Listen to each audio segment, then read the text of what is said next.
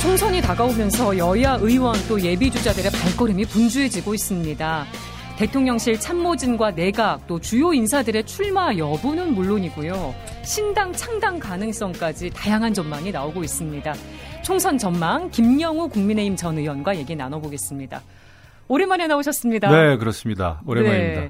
아니 그때 전당대회 때 안철수 후보 캠프 선대위원장이셨잖아요. 예, 예. 이후에 통 못 뵀던 것 같은데 어떻게 지내셨습니까? 어, 끝나고 나서는 제가 전국적으로 자전거를 타고 다녔어요. 아~ 예, 제주도도 한 바퀴 돌고 자전거로. 네. 그러면서 어, 제 자신에 대해서도 돌아보게 됐고 또 우리 대한민국 정치의 현 주소에 대해서도 많은 생각을 했습니다. 예, 네. 생각하신 내용 저희가 좀 들어보도록 네. 하겠습니다. 어, 총선이 9개월 정도밖에 안 남았는데 윤석열 대통령이 사석에서 내년 총선 목표로 170석을 제시했다고 합니다.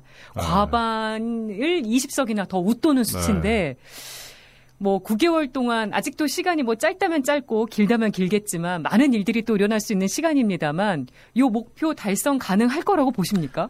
아이 뭐 대통령도 정치인 아닙니까? 정치인이 그 자신감 보이는 거는 저 좋다고 봐요. 네. 에 170석 그 많은 의석 수인데 결국 이제 그걸 어떻게 정말 그 실현하느냐, 실천하느냐.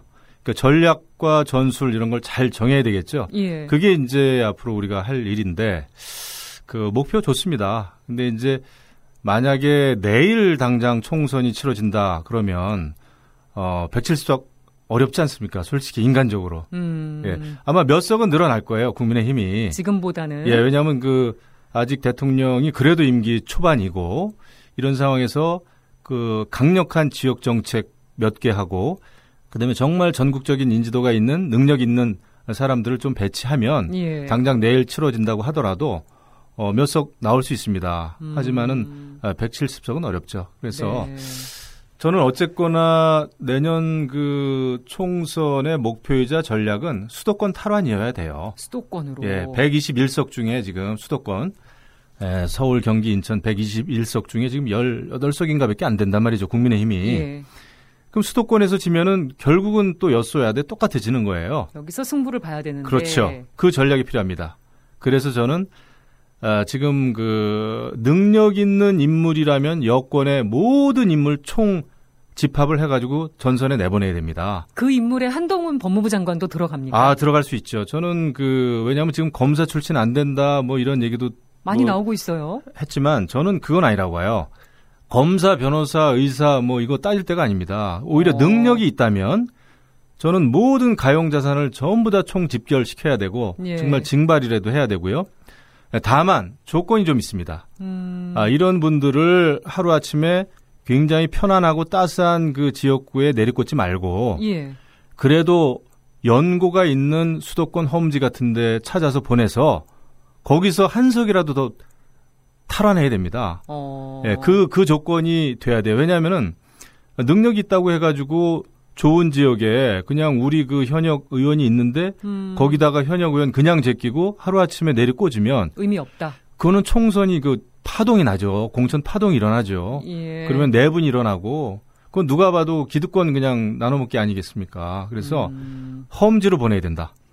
그 다음에 또 하나는 음, 인재 영입이죠. 결국 네.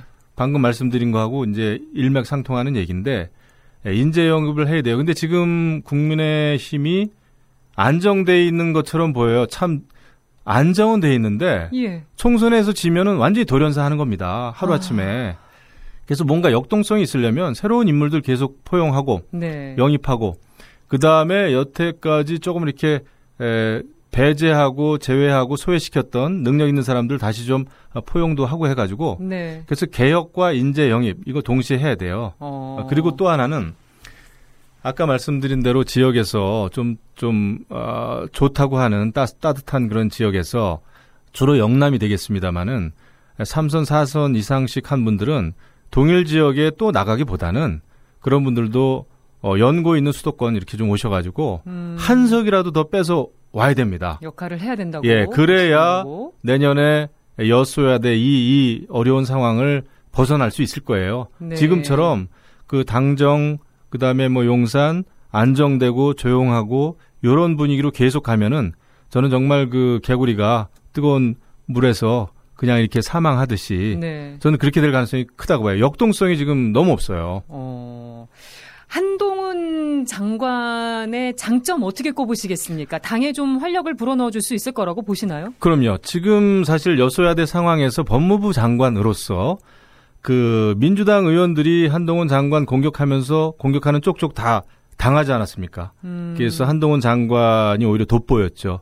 예, 인지도와 인기가 올라갔는데 그거는 지금 여소야대 상황이기 때문에 가능해요. 만약에 네. 내년에 총선 전체적으로 국민의힘이 지고 나서 그 다음에 법무부 장관 한동훈 장관이 인기 있어봐야 무슨 소용이 있습니까? 음. 인기 있기도 어려워요. 그래서 한동훈 장관 정도의 그런 어떤 재기발랄하고 논리적이고 젊고 잘생기고 말이죠. 이런 장관이 어, 저는 총선에 뛰어들어서 한번 그 실력 발휘를 해주기를 바랍니다. 네. 하지만 여기도 조건이 있어요. 강남, 뭐 서초 이런 데 가지 말고 험지로 가. 그래도 예 본인이 예, 좀 험지에 가서 이겨주면 어, 그러면 전체적으로 국민의힘 그 예, 활력이 살아나죠. 네. 예, 저는 그걸 기대를 합니다. 현직이 아닌 이제 전직으로 가보겠습니다. 조국 전 법무부 장관도 출마설이 나오고 있습니다. 무소속일 거냐, 아니면 신당을 창당해서 나올 거냐, 아니면 문재인 전 대통령이 있는 양산으로 나올 거냐, 아주 여러 설들이 나오는데 어떻게 전망하십니까?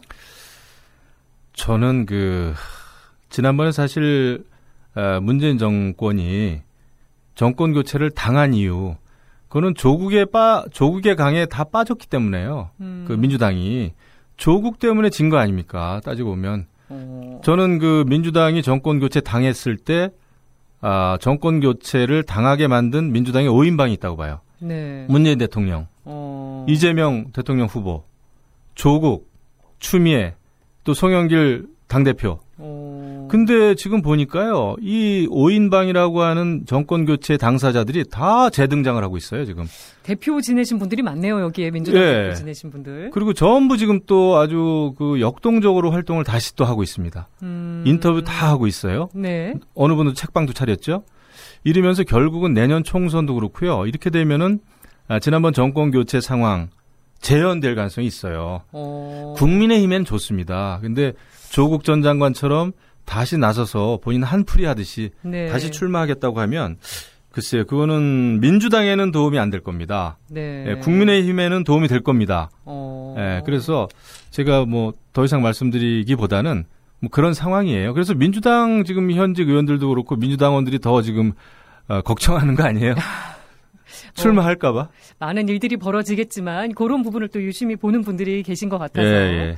저희가 시간이 다 돼서 유튜브 후토크로 얘기를 조금 더 이어가 보도록 하고요. 네. 오늘 라디오 버전은 여기서 인사를 먼저 드리도록 하겠습니다. 라디오로 들으시던 분들 유튜브 CPBC 뉴스 채널 들어오셔서 끝까지 함께해 주시면 감사하겠습니다. 저는 내일 오후 6시 3분에 다시 인사드리겠습니다. 함께해 주신 여러분 고맙습니다.